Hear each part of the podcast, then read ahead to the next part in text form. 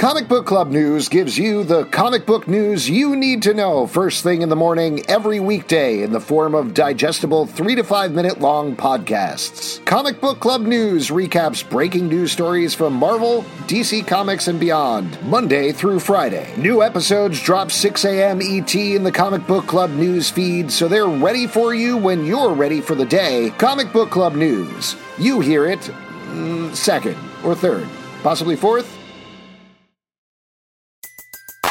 Everybody in your crew identifies as either Big Mac Burger, McNuggets, or McCrispy Sandwich. But you're the filet fish Sandwich all day. That crispy fish, that savory tartar sauce, that melty cheese, that pillowy bun. Yeah, you get it. Every time. And if you love the filet of fish, right now you can catch two of the classics you love for just $6. Limited time only. Price and participation may vary. Cannot be combined with any other offer. Single item at regular price. Ba da ba ba ba. Welcome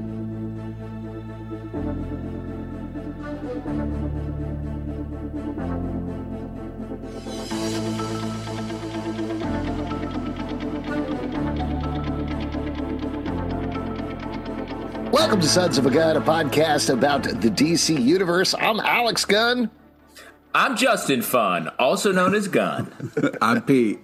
Also, last name Gunn. We have a celebrity father we can't talk about, but it's James Gunn. And let's jump into this episode where we are going to be talking about Justice League, the movie. Yeah. Hashtag Justice League, the movie. Uh, now, we have been slowly marching towards talking about The Flash, which is currently in theaters. It's really tearing up the box office. Everybody's very excited about it. It is uh, made almost as much money as Black Adam did in its opening weekend, uh, which is awesome. So the Sick. hype is real. We're building up the hype here. We're going to talk about Justice League. Uh, Pete skipped out on Batman v Superman. Justin and I talked about that, but obviously that leads directly into this 2017 movie. Now, let's just let's just kind of lay this out here. I'm gonna, I'm gonna try to I'm gonna do this as simply as possible, even though this is legitimately one of the most complicated thing that has happened in the modern history of film. So, Zack Snyder made a movie called Justice League that was originally supposed to be Justice League Part One of Two. That's how it was originally announced as part of this DC slate as he was delivering stuff, a bunch of things happened. The first thing that happened was that uh, the movie was very convoluted and very long, and the studio wasn't very happy with how things are going. There was a lot of friction on set and offset with the studio, and then. A real world tragedy happened, which is that Zack Snyder's daughter died by suicide. he tried to truck along with the movie. He tried to finish it, but he did not there's a lot of reports about what happened next in a lot of different directions. But ultimately, what happened is Joss Whedon, who directed Avengers, came in, rewrote a bunch of the script, ended up directing a good chunk of the movie. If you see the final movie, the screenplay credit is to Chris Terrio and Joss Whedon, while it still says directed by Zack Snyder.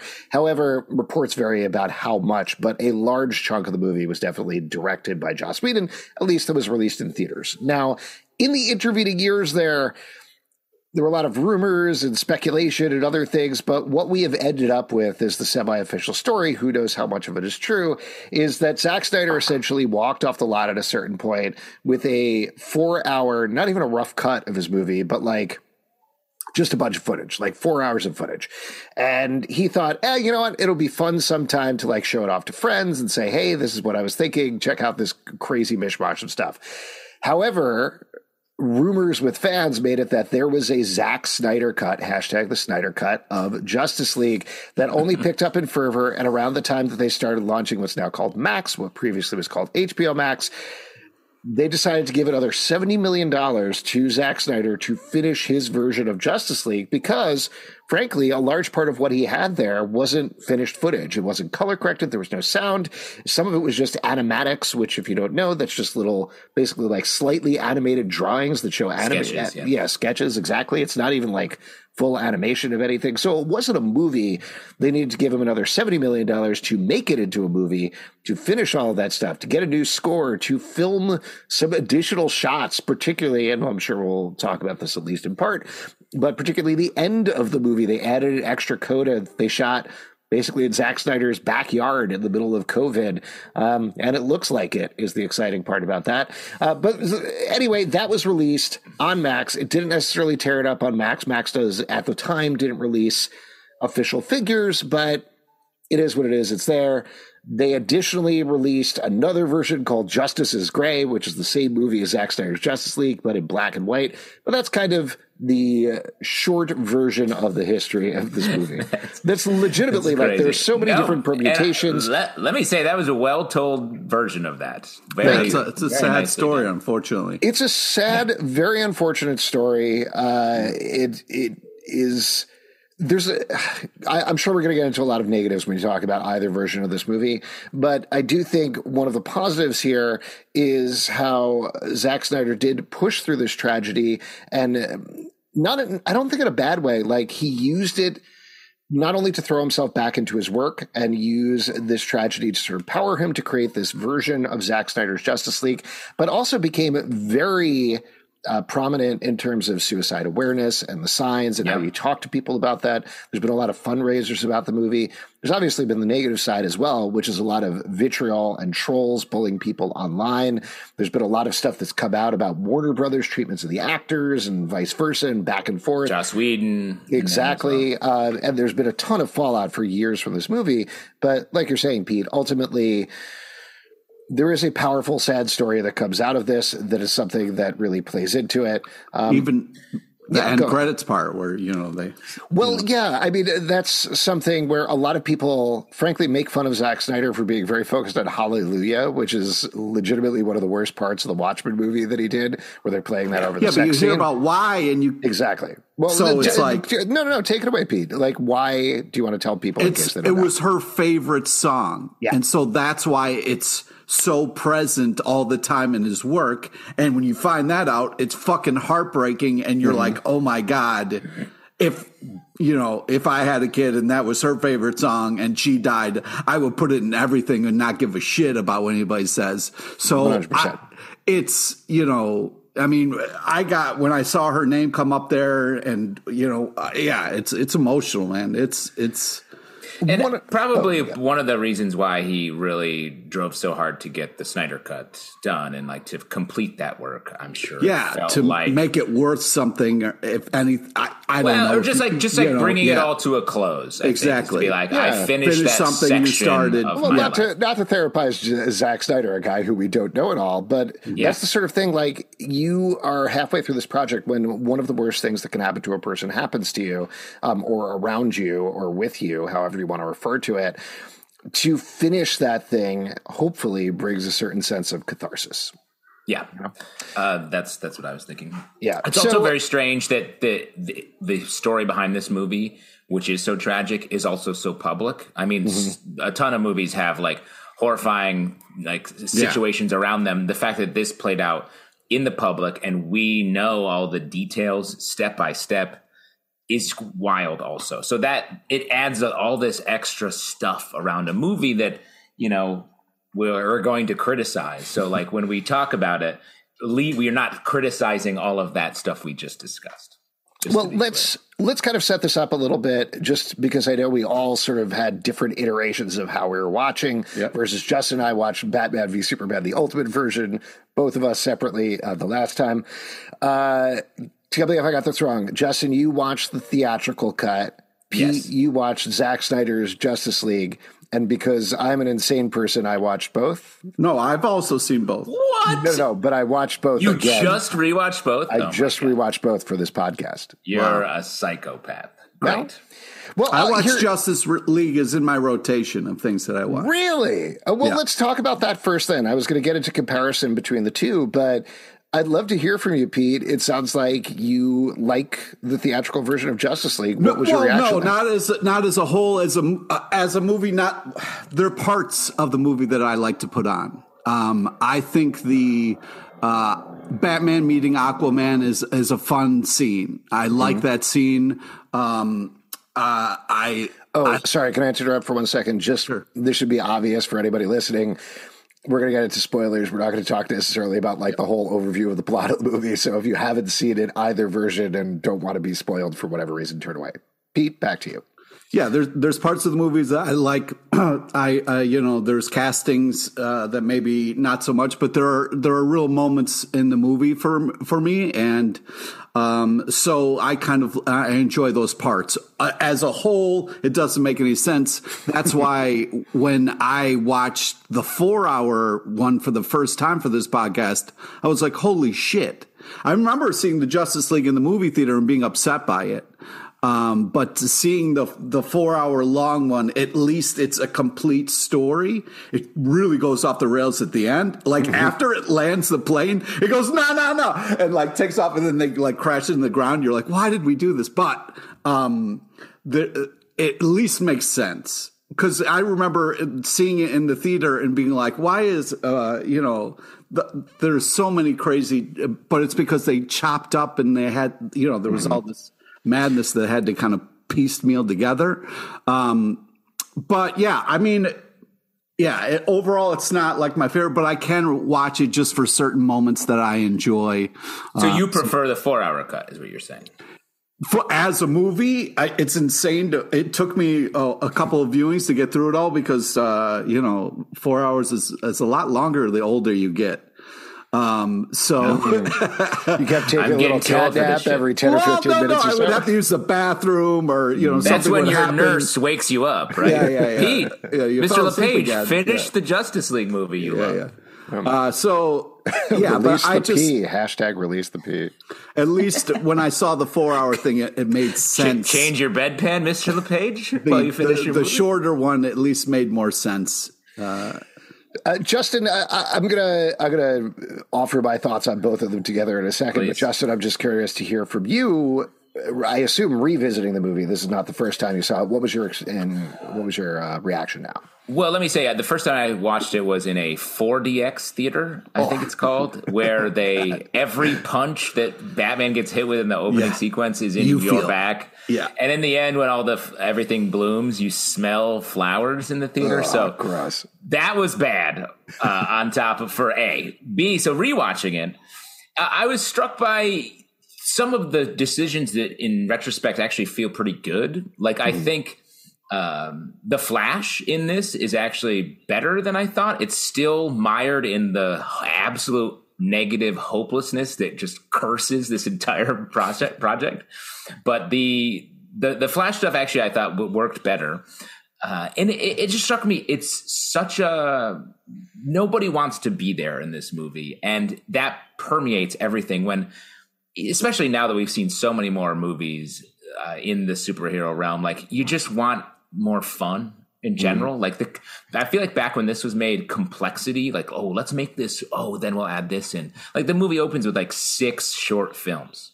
And I just feel like we don't maybe need oh, that. You should watch the four-hour version, which yeah. opens with six uh, long films. Yeah, yeah. that's what I'm. And then when about. you think the movie's over, it restarts a couple different, complete short films. Well, yeah. and I think that's the the Christopher Nolan effect, where uh, coming off of that was like, let's add more. More is more, and that's why we get a two and a half hour movie and then a four hour movie. More is more. When I think what we're learning now is like, no, let's let's focus up a little bit and really try to make this story stand. Can I uh, can so, I just agree with you on something? The please the I didn't. I I didn't like. I haven't liked Barry, but seeing the four hour one, mm-hmm. he was. It made a little bit more. Like I was like, oh, oh, this is. I can kind of see why this they cast this guy.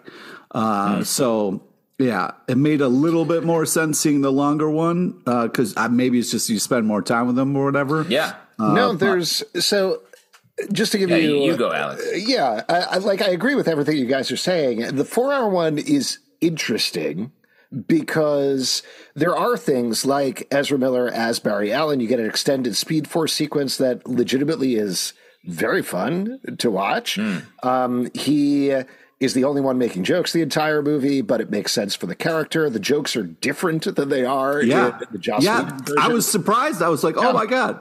That uh, beat better? is completely different. Yeah. I, well, so there, there's a lot of different thoughts that I have in a lot of different direction about this. The one thing that I wanted to say is like a big plus up about the four hour version though is Cyborg. Like yes. this is something that we didn't get into as outside negative thing, but one of the biggest uh, Spats is like a way of really downplaying it in terms of word, Yeah. but Ray Fisher, who played Cyborg, has railed on Warner Brothers and what they did to him, on Joss Whedon, on Walter Hamada, who is the head of Warner Brothers at the time, Geoff Johns, who was one of the heads of DC Films and contributed to the movie, among other people having nothing to do with the outside stuff, watching the four hour version, my main takeaway, my biggest takeaway more than anything else is like Ray Fisher got robbed. Like straight up, Yeah. legitimately, there was His an story actual, was completely cut out of it. completely. Yeah, and It's- it's, a it's a- great, it's a good story, and it's well done. I mean, I've seen a bunch of different cyborg stuff, and I was like, "Oh, this is kind of cool." There's about this is probably wrong approximation. the whole like pulling apart makes more sense. Seeing like the whole like a lot of the choices. There's about 50% of a cyborg movie that they stuff in the middle of this four hour version versus they cut Mm. all of that out and basically turned him into dude who knows tech and says booyah. Yeah. And Yeah. you could see how he would be distraught, at least on oh yeah, you could see why. I was mean, the hours you must have put in, and then you watch it, and you're just like, "I'm an extra." Mm-hmm. It's mm. v it's very it, that is very sad, but four hour version not really a movie either because like you were saying Pete it keeps moving both backwards and forwards and jumping all over the place as they're assembling all these things. They're like well that's kind of a deleted scene. You don't actually need to include that even if it's well shot and interesting. And you're taking all these characters and veering them in different directions. The plot certainly makes more sense but there's a lot of the character stuff that gets downplayed. The first time, so the first time I watched Zack Snyder's Justice League, I watched the theatrical version second. This time I watched the theatrical version first. Smart. And Zack, Yeah. no, no, no, no. I would actually recommend it the other way because Really? this is just for me, maybe how my brain works, but it is much harder to keep a four hour movie in your brain, uh, a, a two hour movie in your brain when you're watching a four hour movie because it's so overwhelming to watch this stuff. The first time watching them in order, and this is the this is legitimately I think the best reason for this both of these existing is as a film studies comparison of both of them. Uh, that's true. That's really It's- cool. Now you're making me. Do I have? Am I going to go watch the four hour? I- I I- have to, dude. Seriously, I was glad I Oh, did, man. and I didn't want to, but I was glad I did. Yeah, it's again, it's not a good move. Like just on the essence of what's the plot, what's the arc of it, what are these Yeah. characters doing, or anything. But in terms of looking like, oh, they took this same scene, changed. So, for example, this is, a, this is a very specific example, but in the theatrical version, there's this whole thing where a kid sees a parademon and draws a picture of it and passes it to the Gotham Police Department, and they look at it. Yeah. And it's like a picture that's like 50% Batman, 50% parademon kind of. Yeah, yeah. Uh, and you're like, they're like, is that supposed to be Batman? What's going on here? And They're very confused. In the Zack Snyder version, it's legitimately just a picture of Batman, which is, and Mm. they're like, we got to get Batman. He's attacking people. What's going on here? And it's like, a parademon looks nothing like Batman. I don't know what's going on here. This doesn't make any sense. And it, watching the Joss Whedon cut second, you could see where it was like, we have four hours of movie that doesn't make any sense together. How do we Right. give this an actual plot? How do we make it fit together? How do we have character arcs in here? How do we do things that like connect to the previous movies in legitimately any way whatsoever versus just kind of going with it? And it ends up being janky and bad looking and not fun in a different way. But being able to see those moments where like they ADR lines differently or reword yeah. jokes or Yeah. Josh scenes. It I don't know. I I don't recommend anybody spend six hours of their life doing this, but if you are interested, it is an interesting thing to watch. Well, that's the thing because it made it, it. uh, You know, like I, I wonder if there's going to be film classes. You know, because you know when I went to school, we did. There was a lot of discussion about movies and also problem solving in movies and on sets and stuff like that. So I liked seeing the shorter one version first as like this is what can happen if you have like an artistic idea that is too big and then a you know like business or whatever makes you cut this thing down to, to for consumable you know what i mean? So it's mm-hmm. a very interesting study and seeing the short one first and being like what? And then kind of like seeing like somebody's like idea sec it i don't know like i see what you're saying and it makes sense but I also think the other way is interesting. Yeah, I mean, either's fine. I, again, this is just how my brain works in terms Yeah, of yeah. watching it this way. This time, I was like, oh my god, I cannot keep anything of the Joss Whedon version in my brain right now because there is so Yeah. much stuff going on. But, But- I'll- I'll give I'll give another example of something that like suffers a lot in the theatrical cut, and you understand why they did it for expediency, plus the fact that they cut out Cyborg's entire storyline. But the absolute stupidest thing, or one of the absolute stupidest things that happens in the theatrical cut, is they have this big fight after they revive Superman, and the mother box, which they absolutely must not let Steppenwolf, the big villain of the movie, get in any way, they leave on the hood of a car, and Yeah. Steppenwolf is like, "This box is Got mine. it. See you later." Yeah.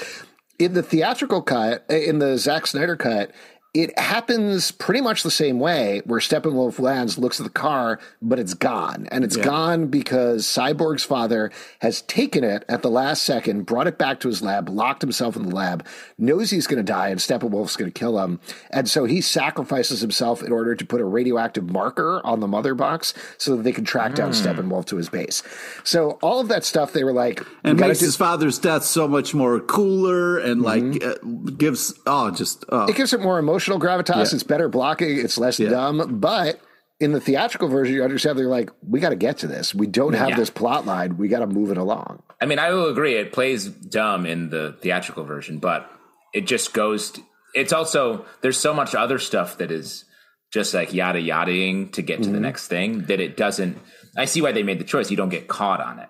It's not One thing be, that I'll throw out though that is better in the theatrical version, surprisingly, is Batman and Wonder Woman basically get no emotional arc over the course of four hours of Zack Snyder's Justice League.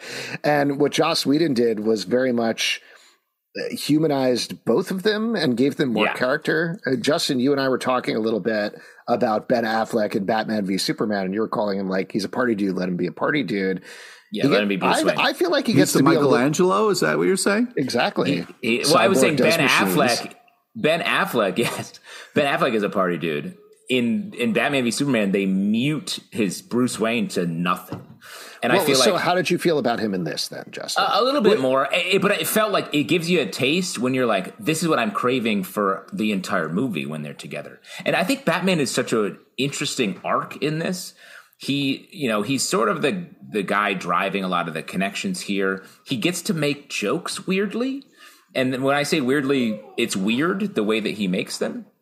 And then it moves into him being sort of the human center with Wonder Woman, and it feels a little bit like a romantic plot, but then it doesn't ever quite get there. So it makes you want more. Pete, what were you going to say about that? You were going to say something about Batfleck. Well, I, I was going to say, you know, I wasn't going to say anything about uh, uh, Ben Affleck as Batman, but I was going to say that one of the differences, uh, which was interesting about the theatrical release, is we got this lasso moment with Aquaman sitting on the lasso that they cut out of the longer one, which was interesting. Um, Well, Well, no, no, no. That was, I think, a reshoot that Joss Whedon Yeah. did. Like, For whenever, jokes.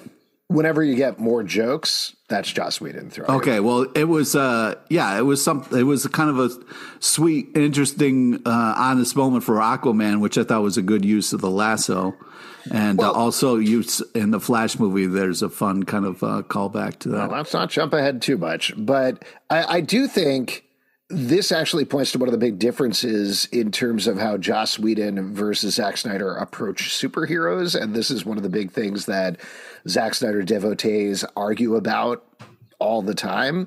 Is Zack Snyder is very much looking at these people as in this weird convoluted way, in my opinion, as unapproachable gods yeah. who yet have to be knocked down to size.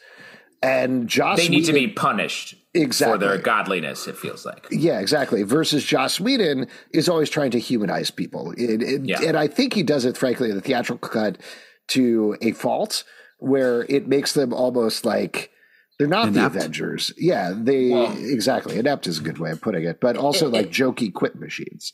And it's just a mismatch. It's like I see why they chose Joss Whedon to fill in, but it's such a tonal mismatch that the scene where Aquaman sits on the lasso is funny and it undercuts him in a funny way, but it feels so out of place in a movie mm-hmm. where these people are having a miserable time and they are punished anytime except for Wonder Woman. I think Wonder Woman still remains this beacon in the movie and gets to be sort of Yeah, and she's that way in the hero. four-hour cut too. She's just fantastic. and it's great and it's a shame that we sort of lost her over the course of her two movies uh, while she was such the win here in these movies and, Agreed. and like and why so why couldn't joss pull out like he made avengers they brought him in to make this movie avengers why couldn't he do it was it just a, Well, a I, reshoot I also thing? think, but uh, think about this, and I have no idea. We're just speculating here.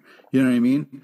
If I was brought in to make a movie that somebody's daughter like died in the middle of, I think maybe I would feel a little bit weird about changing it too much. You know what I mean? Because you're trying to honor something that somebody was really passionate about. So there's coming in and being like, I need to make this like I need to make this, and then there's coming in being like, I have to be respectful, and I'm trying to, you know, I, I, mean? I sort of, I mean, maybe that was a factor, but I sort of, uh, I don't doubt know. because they they were like, I'm sure it was like, you know, they were like, go do this, and there was a conversation that happened there where it was like, here's what we have, here's what we need it to be. Like, it's not like there was a just be careful because this is Sure, but I'm just saying it. You know, it's not like you're just being handed a movie and there's no history behind it, and you can just put your stamp on it. You know what I mean? You're I, not walking honestly, in this clean. I wish Hollywood acted the way that you did are thinking right now, but it does not.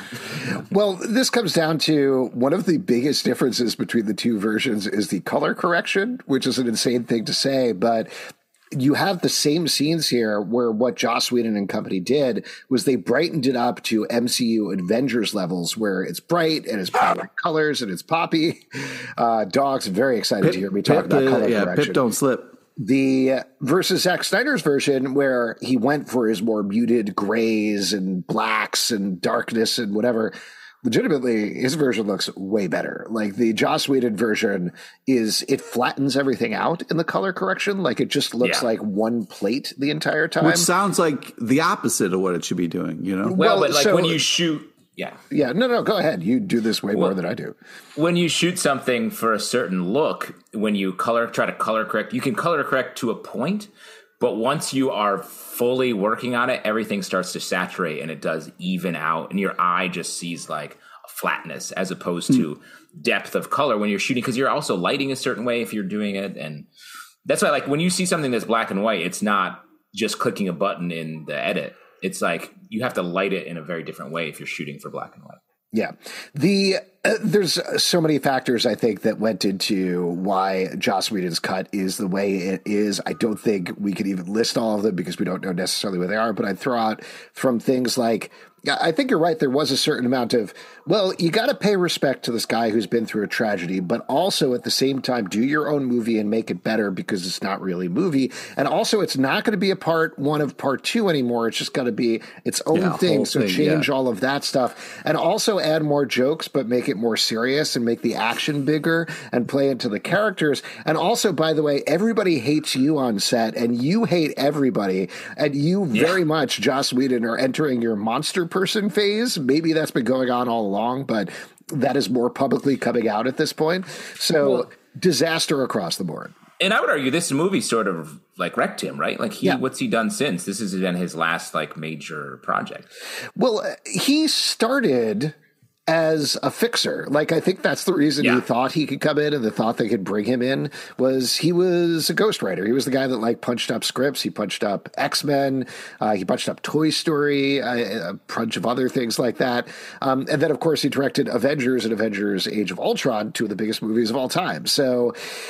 That said, Avengers Age of Ultron, he was very public about like, this completely burnt me out. I can't do this type of thing anymore. And then they bring him back on the set that's already like on a knife's edge where he's not doing anybody any favors, apparently abusive and sexist and racist and all of these things. Yeah. Which I've heard was there underlying the whole time. It's just Exactly. now when the pressure's on, like this, he's like, well, I'm, and he's also much more confident, uh, probably cocky. Like he's like, I can just get away with this, and then he got busted essentially. Yeah, and he and I say this as a person who used to be a fan of his, but this uh, Yeah, Justice, used to be Justice League- huge, I huge fan. Uh, this is very like Joss Whedon to a fault, down to what struck me through this rewatch this time is the differences between Steppenwolf in the versions, where Steppenwolf Yeah. in this movie is straight up the proselytizing Joss Whedon villain who's like, Oh, Yeah. mother, come down to earth. I'm going to make a couple of jokes and throw out big words and things. Versus he's stupid in his own way in the Zack Snyder Justice League, but at least like he's he's more of a villain. Like there's actually a little bit more going on, and he's uh, Justin just to mention like the, his emotional arc in the movie, but he screwed up.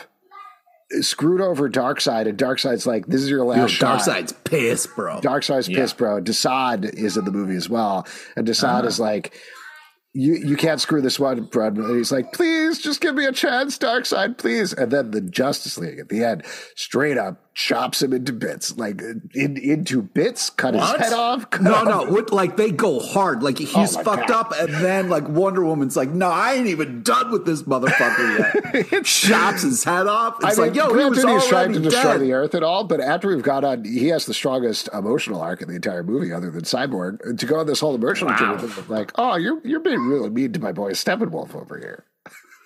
It's crazy. Yeah. Um, Well, and I, let me just say also, I think he, he's just such the weak spot of the movie from both a look and a just empty vessel of a villain. I guess you're saying there was more to him. Well, yeah, that's what it makes more sense because like he he screws up, so he goes to Earth to try to really, you know, like save the day, and it's like this thing about failure and like you know doing something for somebody. It's it was it's a lot more interesting, and you understand Steppenwolf. You're like, dude, I get it, man. Like when my boss is mad at me, I work twice as hard. You know what I mean? Like I'm going in. You know, so like, yeah, it- you But can it- but it understand why suffers- he's going so hard. but it suffers from even comic book. uh, We're comic book fans. Sure. I, cha- I challenge you to be like, oh yeah, I know who Steppenwolf was before I watched Yeah. this movie. That's not a thing, and it came from them being like, oh, we're going to do two parts of this, so Darkseid will be the villain in the second part. You don't hold back on that stuff. You go Yeah. hard on the first movie, and that's where they screwed up here. By the way, little note: it came out afterwards when they put out Zack Snyder's Justice League. That Zack Snyder actually planned three parts. That was his idea. Twist. You was could tell. to- I mean, because like Darkseid is so close to being into this movie that you're Mm-hmm. just like, oh, if this guy, oh, But also, uh, so just to lay out the three parts, his idea was this first movie is Justice League, Zack Snyder's Justice League, the way that we all know and love it. And then the second movie is almost entirely the nightmare future that Batman sees in Batman v Superman, and they put a lot more of in this movie as well in the Zack Snyder cut. oh, that would be Uh, cool. Yeah, so it would be like Darkseid won and took over the Earth.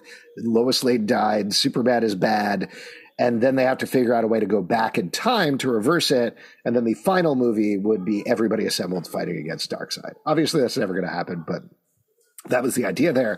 I will say also, and Pete, curious to get your take on this. Darkseid also kind of a punk in the Zack Snyder cut, right? yeah. I mean, it, you know, it was like he was a little thinner than I was Mm-hmm. like ready for, but.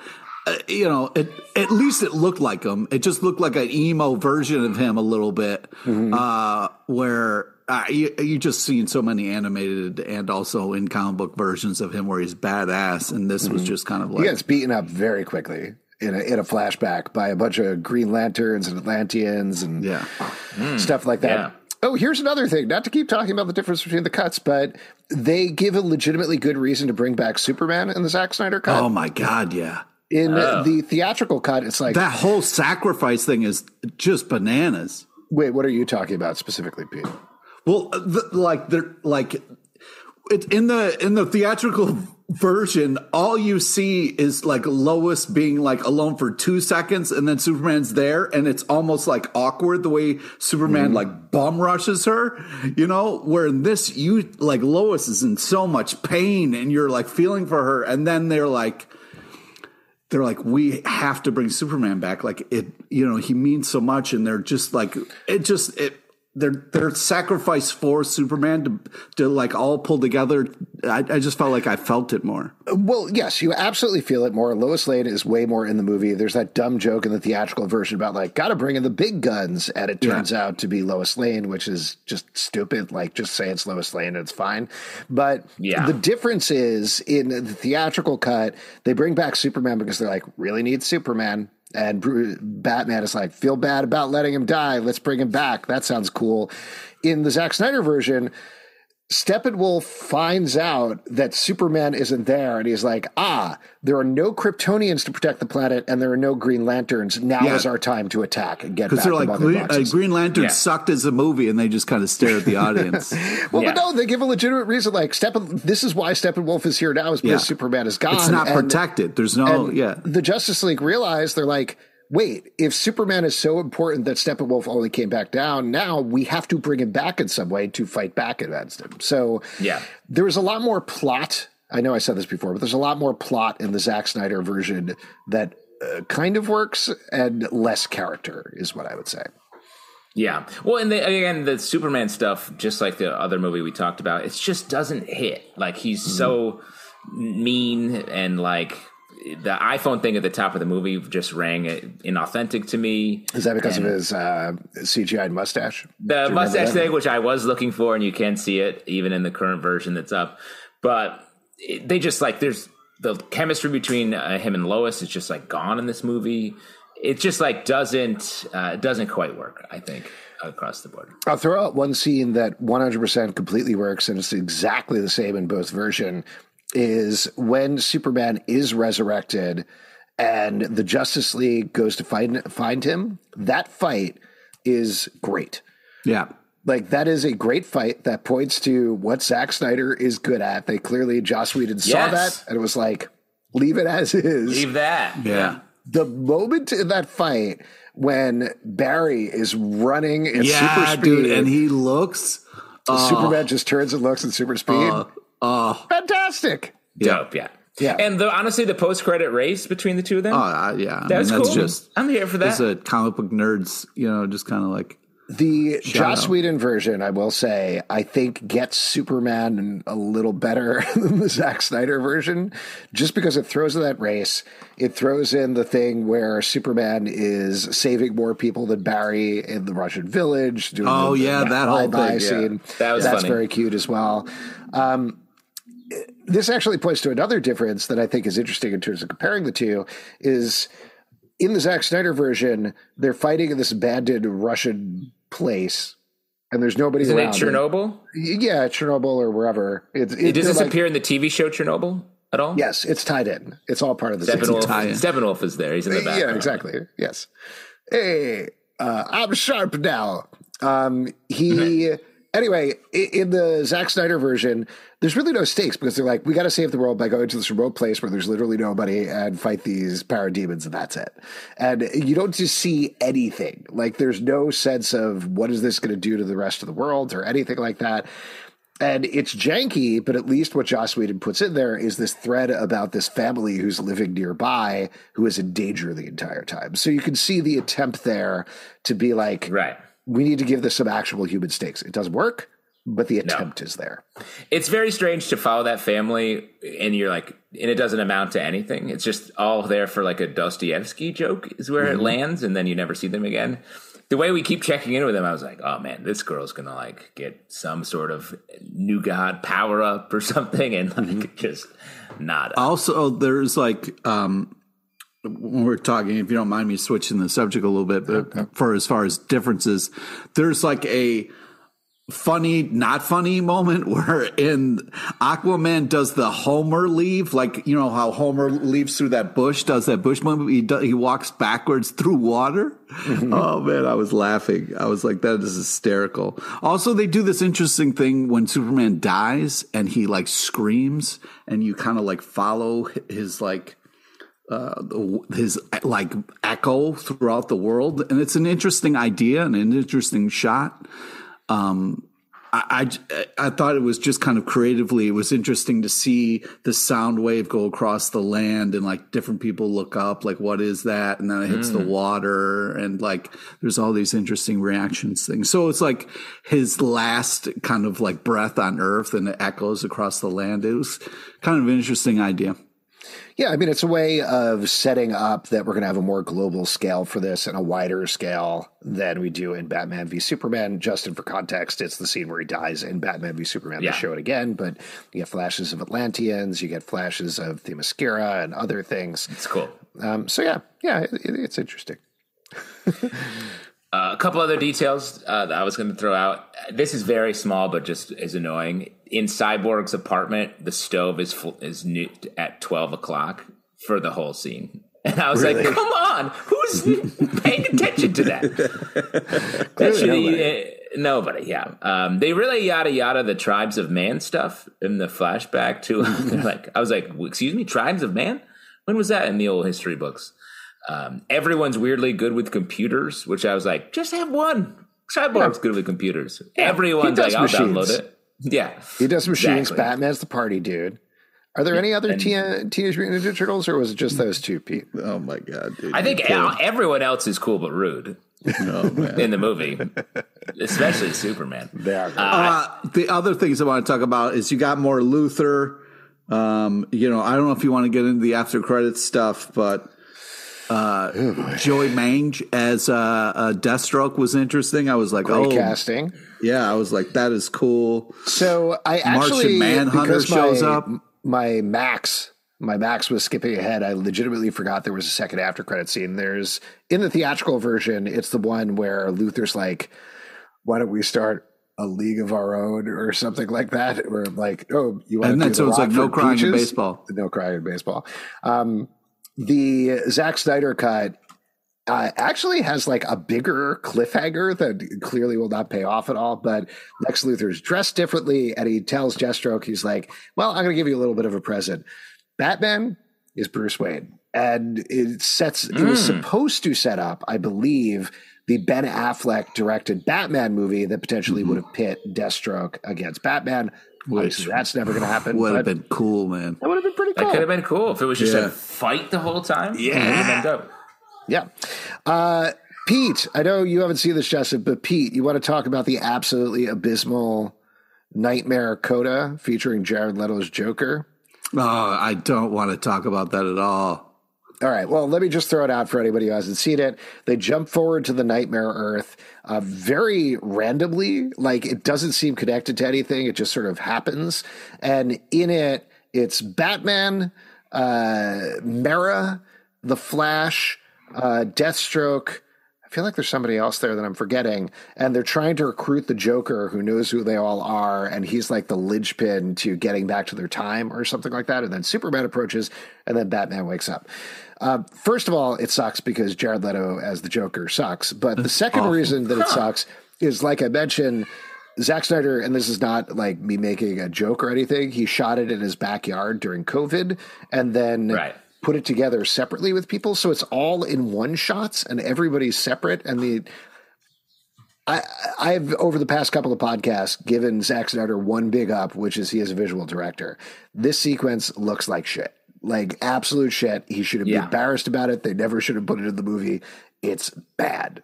Just like straight bad. And then it's followed by the most nonsensical plot point in the movie, which is earlier in the movie. They have a conversation between Martha Kent and Lois Lane, where Martha's like, Lois, you got to get back in the world. You got to be a person again and a reporter. She's like, sounds good, Martha. And then Martha walks out of her apartment. it turns out Martha was mashing Martian Manhunter the entire time. Yeah, that was a crazy, like, dude her just life? faked. No, no, it's just like he just fakes. He, he fakes being Martha, and then also he is Harry Lennix, who was General Stanton or whatever the name is. He's just giving pep talks. He's like trying yeah. to cheer people up as Martian Man, or he like and disguises it, to be like, "Hey, you can do from? better. We believe in you." And then he's like, hey, walks yeah. away. Like, and then even more ridiculously, the last scene of the movie, I think, or one of the last scenes of the movie, is Bruce Wayne, who's Ben Affleck. Clearly, months later, has a completely different body type and look and everything like that. Uh, is in his house, and Martian Manhunter comes out, and he's like, "I just wanted to congratulate you, Bruce Wayne." And Bruce Wayne is literally like, "I'm sorry, who are you?" Yeah, he's like, what, "What's your deal? Why are you He's showing Martian up now?" Manfriender. Martian Yeah, Manfriender. and all of what he Ben. Affleck's delivery in that entire scene, where Martian Manhunter's like, uh, "I think it's time for me to rejoin the world and be a hero like you," and Bruce Wayne is like, "Sounds great." I'm so sorry. Did I meet you at a party? He's like, he's like, where war is coming. He's like, oh, okay. Ben Affleck legitimately wants to be anywhere else in that scene. It's incredible. Uh, so that's bad. That's pretty bad. Uh, what else about the movie? Any other scenes, characters, anything? We've obviously skipped by a ton of stuff here. J.K. did- Simmons wasted as Gordon in this movie. Oh, he got he got some he got some moments in the other one. Uh, we Yeah. did get the they kind of like ripping of the uh, shirt S in the kind of post creds. That was kind of cool. Yeah. Superman moment. Uh, J.K. Simmons also got totally ripped for the role, like crazy Yeah. ripped. I don't know why he did that. Yeah, that's not James Gordon's never ripped, and he's barely in the movie. been ripped. Yeah. Yes. Um, what else? I think we've talked about all of the major characters. Any other moments you want to call out, Pete, before we start to wrap up here? I know Yeah, we talked just about kinda- six hours of movie in 45 minutes, but more efficient. Well, you guys have it. You talk. You're going to talk for uh, twice as much time after I get off, right? Yeah, we have the Zack Snyder cut of this podcast. Yeah, exactly. Um, I it was interesting when they were showing the football highlights. It made me think of the football stadium in the Batman movie that exploded because it did have the team had the same colors. So I wondered if that was the same stadium or a different one. So that was kind of cool tie in. That wasn't in the other movie. Well, there you go. We did it. Most efficient talking about Justice League ever. I, I think the last thing we should mention is in terms of how it ties into the Flash movie. Folks may have seen it by this point because it's out in theaters. Uh, but obviously, we get a lot of riffs and discussion of it. In particular, it is a post Justice League movie. Yes. Oh wait, I, there was one thing I wanted to ask you about that I just saw in my notes. Yeah, sure. The creepy uh, stalker uh, ladies who would just like pick up Aquaman shirts and smell them and then make like little like shrines. Worth Say it. about him. Worth it for to watch the cut. Well, that uh, no, that is a very weird scene. It's right after the Batman Aquaman scene, which is relatively the same, though. I think they Similar, reshot yeah, it in certain. a- yeah, there's, uh, th- yeah, there's different beats, which is interesting. yeah, uh, but Aquaman goes back in the water, and then one. There's this group of very, I don't know, Norse ladies. I want to say. Who, I would say Norse. the whitest people you've ever seen. Yeah, pick up his sweater and start singing about him. It, that ties into the whole Zack Snyder people treating them like gods. Like they are treating him like a sea god. They are singing to him and they are praying to him. So I think that's the idea there. It's weird. It's very weird though. It's very weird. I mean, uh, yeah, and they did keep. Yeah, it's like oh, I was like, well, how is this going to pay off? It Is there just going to be like shrine everywhere Aquaman goes and leaves a sweater? There's just a shrine for him, and like they sing. Sweater Yeah. Shrine. Well, Do you, you think must- Zack Snyder was trying to make his Watchmen? In this movie? like different than the Watchmen that he previously made. well, that Watchmen was um, not his because he just literally put on screen Watchmen. So this is his Watchmen. Maybe could be. Uh, whatever it is, nobody hit the mark with anything. Uh, we will talk about the Flash next, and uh, like I was saying, there's not too much about the Justice League, but there is some tie-in there in terms of the Flash's status quo post Justice League, as well as Batfleck and some other characters. If you haven't seen it, that I won't necessarily ruin. But if you'd like to support this podcast and all the podcasts we do, Patreon.com/slash Comic Book Club. Also, we do a live show every Tuesday night at 7 p.m. to Facebook and YouTube. Come hang out. We'd love to talk to you about literally any other DC movies. iTunes, Android, ah. Spotify, Stitcher, or the app of your choice to subscribe, to listen, and follow the show at Comic Book Live on Twitter, Comic Book Club Live on TikTok and Instagram, comicbookclublive.com for this podcast and many more. Until next time, Dad, please do better. Yes, and you, oh. Dad, you got it. And I know I haven't finished my oh, tearing apart of the mother boxes chore, but I definitely will get that done before school tomorrow. Yeah. Oh, we didn't even discuss the big Oscar cheer moment where the Flash enters the Speed Force. Ah, next time. We'll do it in the next podcast. We gotta cover that. We should do a whole separate podcast for just the Oscar cheer moment.